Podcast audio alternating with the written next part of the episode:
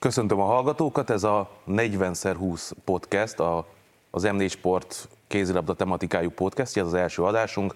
Heti rendszerességgel fogunk jelentkezni, jó magam, én Szilágyi Péter vagyok, az M4 Sport szerkesztője. Itt van még velem, velem Török Olivér, az M4 Sport műsorvezetője és riportere, illetve Rodics Dániel, az MTI szakírója. Illetve itt van a vonalban Gulyás Péter, a Telekom Veszprém másodedzője, aki már KLC-ből jelentkezik, hiszen csapata nagyon fontos BL negyed döntő visszavágót játszik ma este. Szia Peti, mesélj kicsit arról, hogy milyen a hangulat a csapat körül, hogy készültek az esti meccsre. Szervusztok, üdvözlöm a hallgatókat. Mai nap reggelén már érezhető az a feszültség, ami, ami ránk fog várni a mérkőzésen. Ugye az első meccsünkön egy kicsit azt éreztük, hogy, hogy mi voltunk idegesebbek, és ez rányomta a bélyegét a mi támadójátékunkra most pedig azt érezni a, a játékosokon, meg, a, meg az egész e, csapaton, hogy, hogy van az a fajta feszültség, hogy már várjuk a mérkőzést, és e, e, kevesebb a humor, kevesebb már mindenki próbál fókuszálni, úgyhogy jelenleg így vagyunk most. Az első mérkőzésen 29-29 lett a végeredmény, végig csatáról volt szó azon a találkozón. Mit lehet abból a meccsből átemelni erre a visszavágóra, Peti? Átemelni, én azt gondolom, hogy mindenképpen a védelmet. Tehát az a, az a védekezés, ami, ami a második félidőben jellemezte a csapatot, és az a keménység, az azt gondolom, hogy szükséges lesz, ha még talán még lehet, hogy jobban is a, a, az idegenbeli mérkőzésen, most itt Kielcébe. És amin véleményünk szerint nagyon változtatni kell, az a, az a támadójátékunknak az összjátéka, illetve a labda menetnek a folytonossága. Ez okozhat majd eredményességet a mi oldalunkon. Én egy másik mérkőzésre szeretnék visszautalni.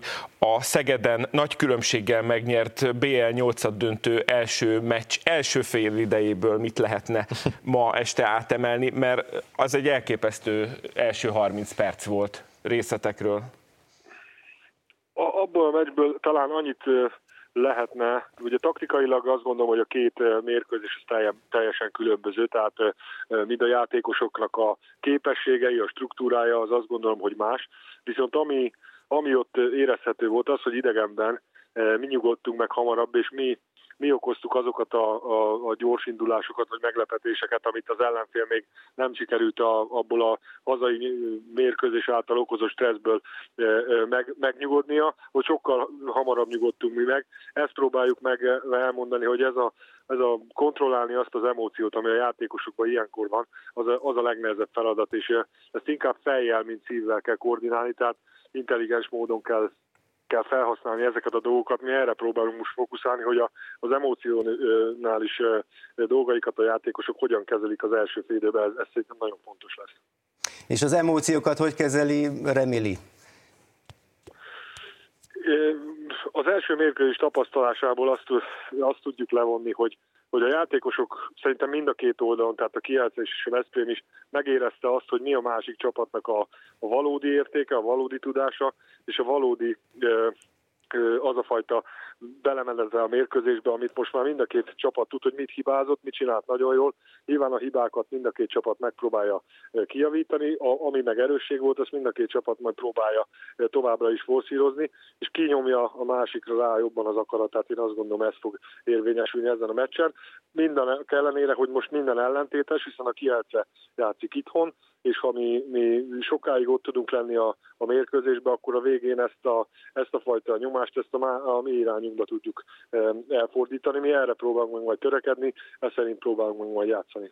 Mekkora bizonyítási vágy Remiliben, illetve milyen jellegű tanácsokkal látott el benneteket? Hát köztudott, hogy kielcében játszott a Veszprém előtt igazából most már mi játszjuk el tanácssal, hiszen ő rajta lehetett érezni legjobban azt, hogy mennyire akart bizonyítani a, a, a volt csapata ellen, hiszen ez egy tehát ő, ő, senki nem így gondolt, hogy valaki eligazol valahová, akkor azt, azt úgy teszi, hogy azt egy szezont végigvisz. De mindegy, hogy milyen okoknál fogva most jelenleg Veszprémben van, és fél időben elhagyta azt a, azt a háborús csapattársait, fogalmazzunk így, akik, akikkel ezt az évet gondolta volna. Ez okozott Veszprémben rajta egy óriási stressz, egy óriási nyomást, mindent az első két percben meg szeretett volna oldani, volt két rontott lövése, két rossz passza, vezetett négy núra a kijelce, tehát így indult a Veszprémi mérkőzés. Mi ezt nem szeretnénk, hogy ő azt gondolja, hogy, hogy neki kell itt mindent megoldani.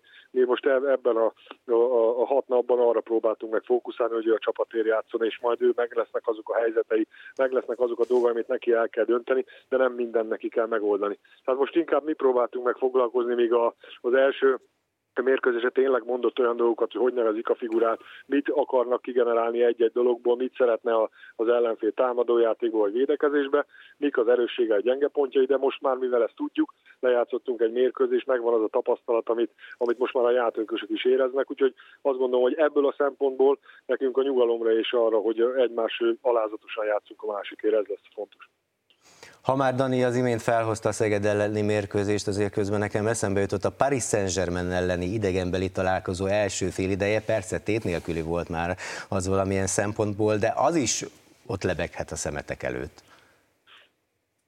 Így van, és ami a, az első mérkőzés tapasztalása, az, hogy mind a két csapatnak óriási tartása van, és nem minden csapat tud mínusz három gólról visszazárkozni akár két percen belül, vagy ha csak az utolsó időkérésünket nézek, 28-26-ra vezetett a, a kiálca, és gyakorlatilag egy perc alatt döntetlen lett újra a mérkőzés. Ez tartásról ad bizonyságot a, a mi részünkről, ahogy Párizsban is így volt, hogy, hogy idegenben 7-8 góllal tudtunk vezetni egy félidőbe, a, a mi érteket nyilván másba kell keresni a második félidő elvesztett második félidő miatt, de azt gondolom, hogy ebből, ebből tanulva, kiegészülve egy Nedim Remilivel azt gondolom, hogy sokkal intelligensebb módon tudunk támadni azóta, sokkal két oldalúbb a támadójátékunk, nem csak beszűkült baloldalra, tehát vannak olyan dolgok, amikből, amikből azért a csapat tanult. Azt láttuk, hogy annak ellenére volt nagyon szoros az első mérkőzés, hogy több olyan kulcsjátékos is volt, aki egyébként vezére a Veszprémnek, gondoljunk ugye itt akár Emilire, vagy Laugéra, akinek szintén nem ment igazán a játék. Mit tudtok tenni annak érdekében, hogy most jobban menjen nekik, vagy előlépjen más, vagy elő kell lépnie másnak vezér szereppel?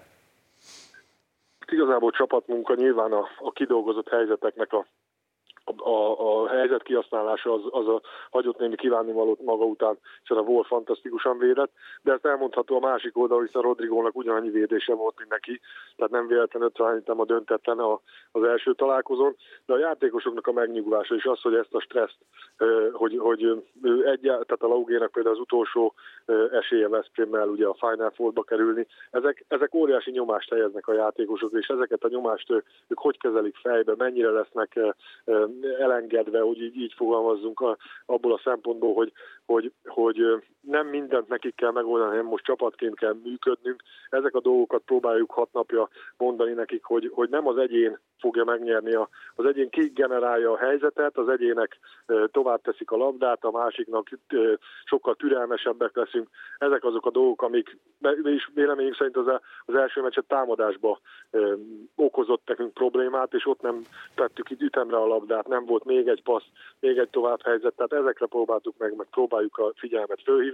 Nem gondolom, hogy bárkit itt motiválni kell már, és nem ez a probléma, hanem inkább az, hogy hogyan lehet őket lenyugtatni, hogy, hogy meg fogjuk oldani, hogy jók leszünk, hogy, hogy tovább fogjuk tenni a labdát, ezekre próbálunk meg fókuszálni. És hogyan lehet kikapcsolni Alex Dusebájevet? Úgy, ahogy Veszprémbe. Nyilván ő mind nagyon jó játékos, meg fogja lőni a, a négy-öt gólját, de ha, ha, ha nem engedjük neki a 9-10 asszisztot, akkor azt gondolom, hogy kivesszük a játékból, hiszen ő abban zseniális. Illetve a, amikor nagyon-nagyon fontos, és nagyon kell a kiátszének a gól, akkor, akkor mindig ő ő az, aki eldönti, ő az, aki, aki kigenerálja. Ezeket a szituációkat én azt gondolom, hogy a második félidőben nagyon jól olvastuk, nagyon jól reagáltak rá a játékosok, és ha ezt, ezt továbbra is így tudjuk tartani, hogy amikor fontos, és amikor a kijelcének nagyon kell a gól, akkor ő fog oda menni, ő fog dönteni, ekkor kell nekünk konzekvensen vele szembe fellépni. Peti, fontos kérdés lehet még Ligetvári Patrik új sérülése rendbe jötte, vagy sem? Nem jött rendbe, ki se utazott velünk ahogy említetted a nyomást, hogy nem csak az a, azért van nyomás, mert ez egy fontos meccs, hanem sokaknak ugye például Laugénak ez az utolsó meccse a Veszprémben, vagy Remilinek a volt csapata ellen. Nagy nyomást fog helyezni rátok a hazai közönség is, illetve az a Koatlan, ahol a Kielce nagyon ritkán szokott vereséget szenvedni, nektek viszont ott kéne nyerni.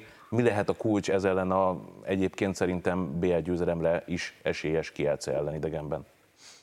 Én szerintem csak ez, amit a, tehát a, azoknak a, az emóciónak a kontrollása, amit a, a játékosok hogy oldanak meg magukon belül. Nem hiszem, hogy a két csapat tud újat és váratlant húzni a másikkal szembe, hiszen eddigre már mindenki kiátszotta azokat a lapjait az egész szezon során, amiben jó. Már mind a két csapat azt játsza, amit idáig begyakorolt, itt már nincs új nap alatt. Én azt gondolom, hogy azoknak a a momentumoknak a, a, a megjátszása, amik a döntő befolyással vannak a mérkőzésen, azoknak az átjátszása hogy fog alakulni, ez fog a, a mérkőzésről dönteni, és uh, mi bízunk abba, hogy ugyanolyan tartásról teszünk majd tanúbizonyságot, mint, mint Veszprémbe, hiába vezetett a Kielce, akár négy góllal is vissza tudtunk jönni a mérkőzés, meg is fordítottuk. Ezek azok a momentumok, amiket jól kell majd kezelnünk, uh, és ha, ha tényleg olyan mérkőzés sikerül játszanunk, hogy esetlegesen mi vezetünk majd itt a 40 akárhanyadik percbe kiátszébe, akkor az rájuk fog helyezni egy nomást, amit szintén jól kell majd kezelnünk, és jól kell ezeket a dolgokat feldolgoznunk, mint csapat, mint egyén, mint, mint védelem, vagy mint támadás közösen, és, és ha egy picit talán jobban tudunk futni eh, a, a védett labdák után, akkor azt gondolom, hogy is eredményesebben, akkor, akkor nagyobb sanszal vagyunk. Így legyen, Peti, köszönjük szépen, sok sikert kívánunk nektek, nagyon bízunk bennetek, hogy ott lesztek köszönjük majd szépen. ismét a Final Four-ban. A legjobbakat köszönjük kívánjuk. Szépen. Szia Péter! Köszönjük. Szia, sok sikert! Sziasztok. Gulyás Pétert hallottuk, tehát a Telekom Veszprém másodedzőjét. Hát apróságok dönthetnek ezen a mérkőzésen. Persze a hazai pálya előnye, aki Elce mellett van, és általában Lengyelországban, Kielece otthonában nem győzni szoktak járni a csapatok szinte mindig elhangzik az, amit most Peti is mondott, hogy a szezonnak ebben a stádiumában már biztos, hogy nem tudnak egymásnak ezek a csapatok újat, újat mutatni. Viszont ugye a Fradi Metz női BL8 döntő után Elek Gábor és Emmanuel Majonád is elmondta, hogy voltak olyan elemek, amik, amiken meghökkentek, tehát az, ott az, a, mind a két csapat tudott a másiknak újat mutatni, Persze az csak egy-egy támadás, egy-egy figura, ami kétszer 60 percet nem befolyásol, de azért azért ott mind a két oldalon volt meglepetés.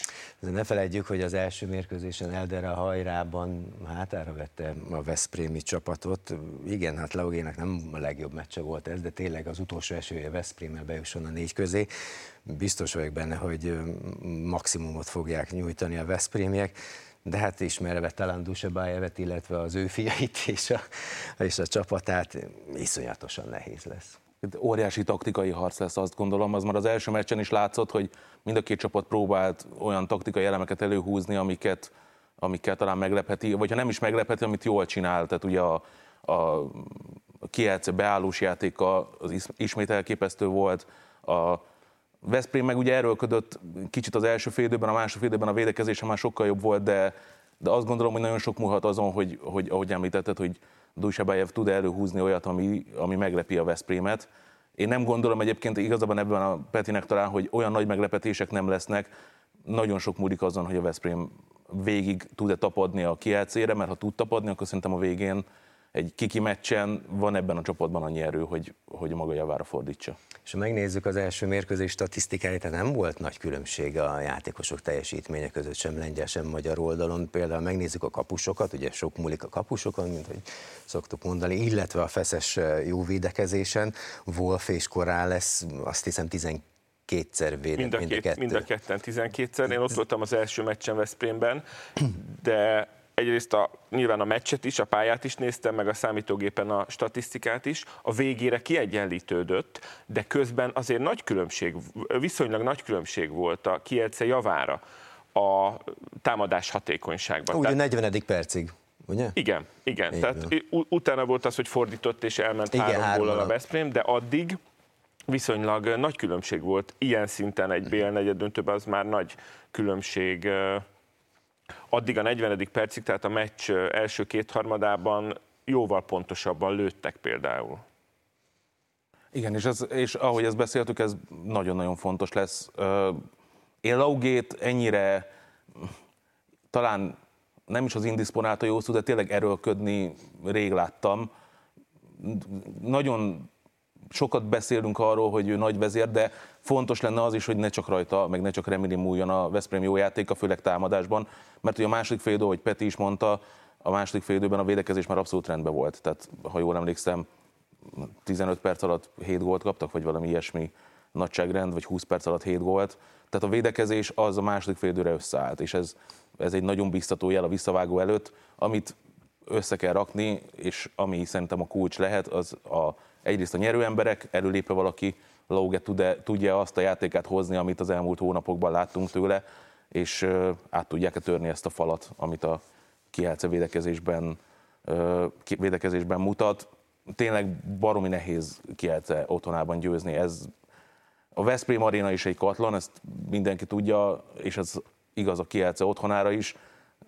Tényleg az emóciókat jó kell kezelni, ahogy a Peti mondta, mert, mert pokoli hangulat lesz este. Csak amikor biztos. kulcsemberektől jobb teljesítményt várunk, akkor ne felejtsük el, hogy ez mindig kétélű dolog, mert mindenki úgy játszik, ahogy hagyják. Tehát Így nyilván van egy ellenfél is a pályán. Nyilván a lengyelek, lengyelek se elsősorban Lukács Péter semlegesítésére hegyezik ki ezek, ezt a párharcot, hanem azokra a kulcsemberekre, akik, akikre a leginkább érdemes. Bocsáss meg, Lukács Péter kulcsember volt a Komló elleni mérkőzésen, most a KNH férfi ligában, 59 percet, tehát mondhatjuk bátran, hogy végigjátszott a meccset. Reméljük egyszer a és hát is így. Rostapilu beválasztotta, nem véletlenül a hét csapatába a fiúknál, úgyhogy teljesen megérdemli a, a bizalmat. Hát hát biztos, hogy kap ma is lehetőség. Ezt olyan szépen átkötötted, mint hogy előre megbeszéltük volna. Igen, és visszatérve még a kulcsfigurákra, vagy a kulcsemberekre, de Remili azért tényleg rágörcsölt az első meccsen. Igen, az látszott. Az egész szitúra.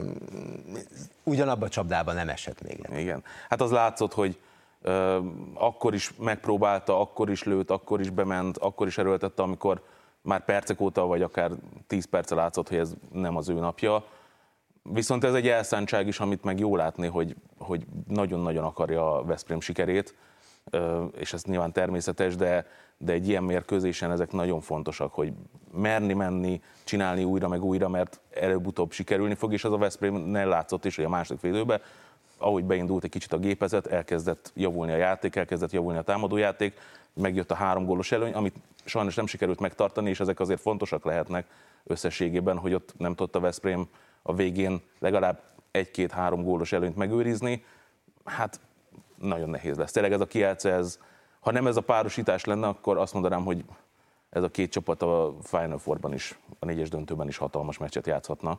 Mint ahogy tavaly játszott. Mint ahogy tavaly játszottak, mind a ketten odavalók.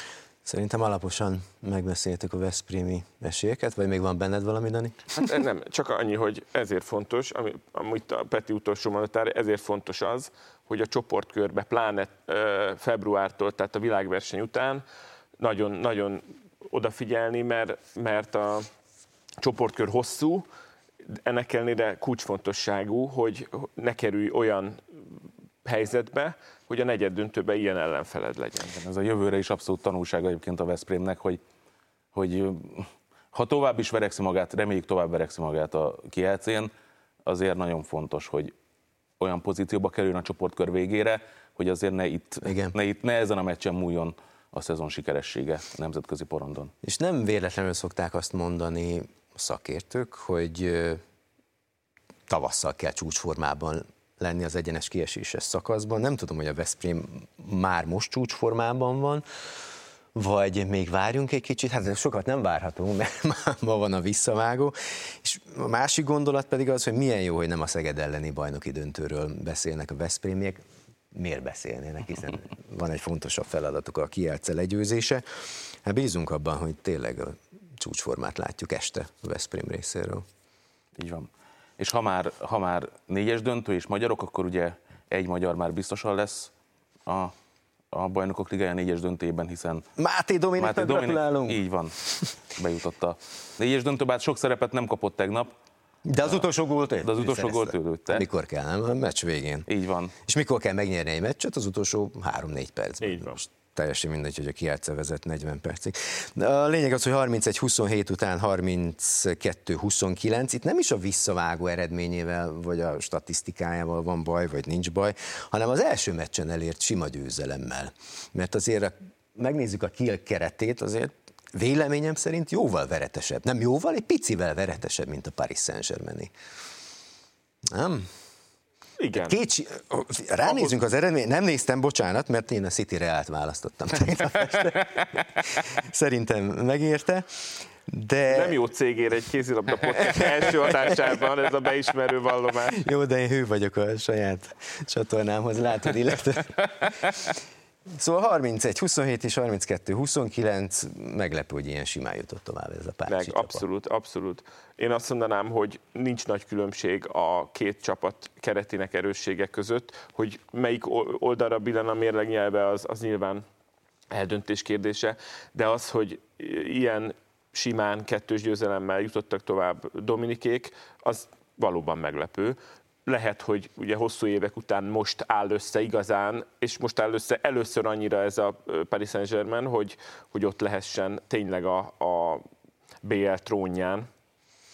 Igen, uh, Nenadic 5 gól a ezen a mérkőzésen. Ez volt a második bajnokok ligája mérkőzése a Paris Saint-Germain színeiben. Brillírozott a, a szerb irányító. Tényleg nagyon jó játszott, legalábbis olvasva a mérkőzés történéseit, illetve a statisztikáját. Hát történt, ami történt Veszprémben, elég jó helyre szerződött. Nézd, ez a szituáció, ez egy ilyen játékosnak egy ajándék, hogy bekerülsz egy fél évre, fél szezonra egy ilyen Dream Teambe. És ott vagy a négy tudod, tudod, hogy nyár, nyártól vagy ősztől máshol leszel, csak ez a fél szezon, ez egy ajándék. Így van.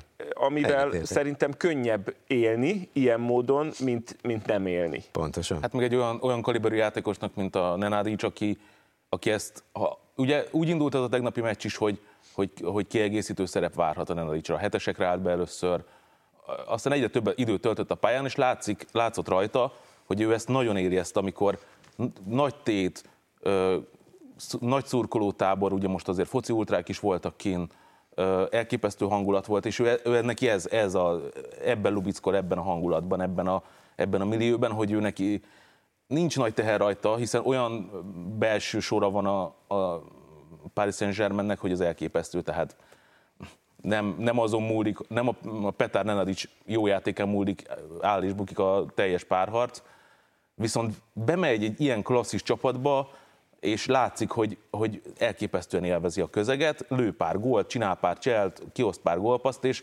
élteti már is a közönség, és egyre jobban felspanolja magát. Tehát Nenadicsnak ez a fél év tényleg egy olyan ajándék, hogy, hogy biztos, hogy megmutathatja magát az egész világnak új fent, hogy ő mennyire klasszis játékos.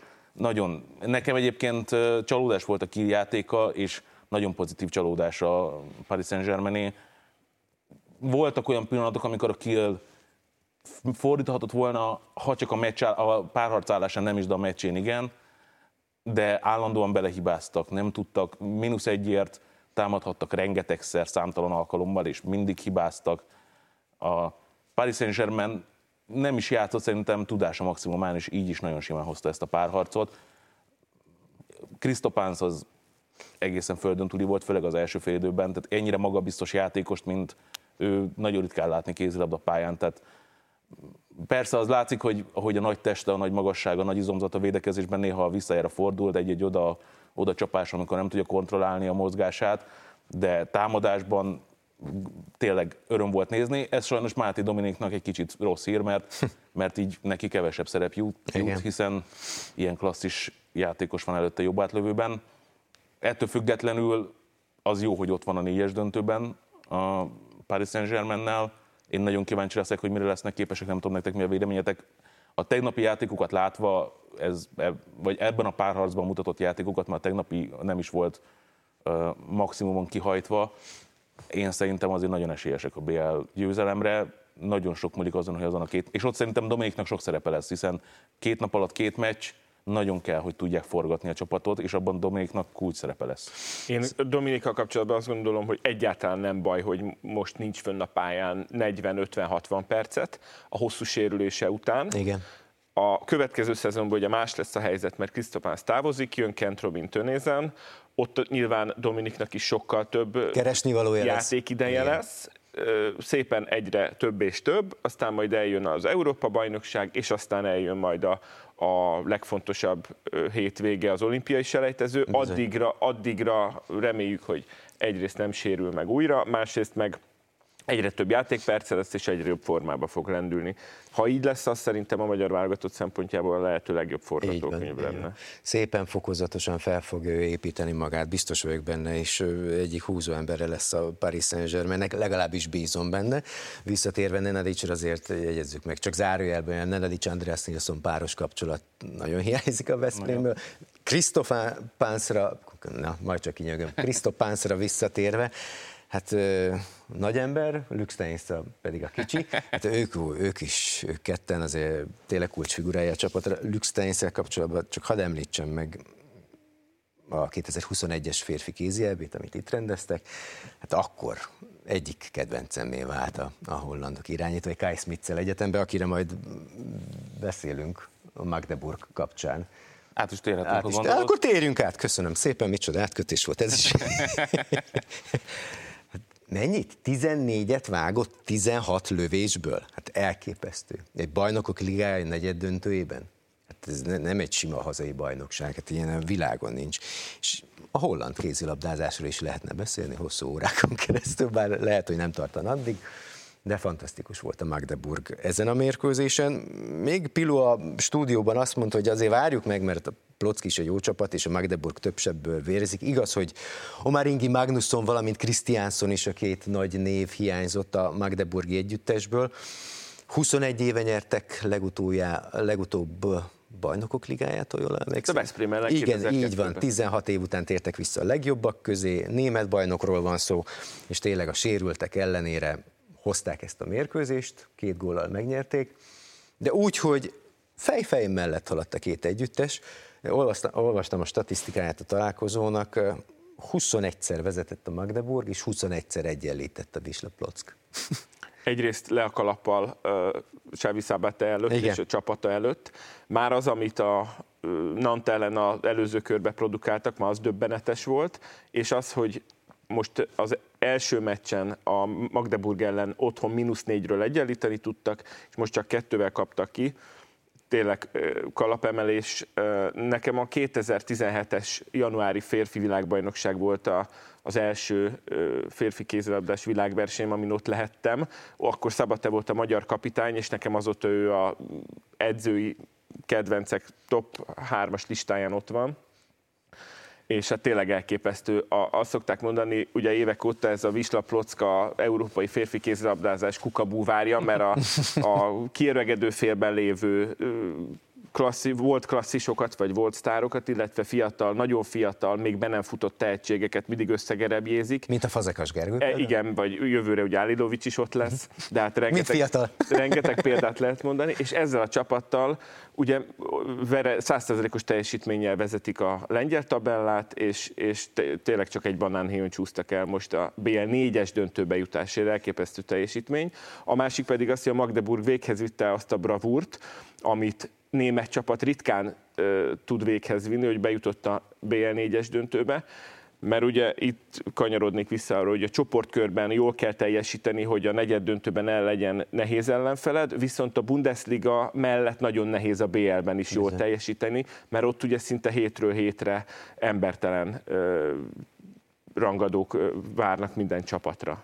Igen, két örök második csapat, ha már a Magdeburgot hozta. Mindig a Kiel mögött szokták említeni, a Vislaplockot a Kielce mögött, háta mögött bőven, és tessék most Szábáténak köszönhetően, úgy, hogy mondta te is, Dani, hihetetlen magasságokba jutott ez a lengyel csapat.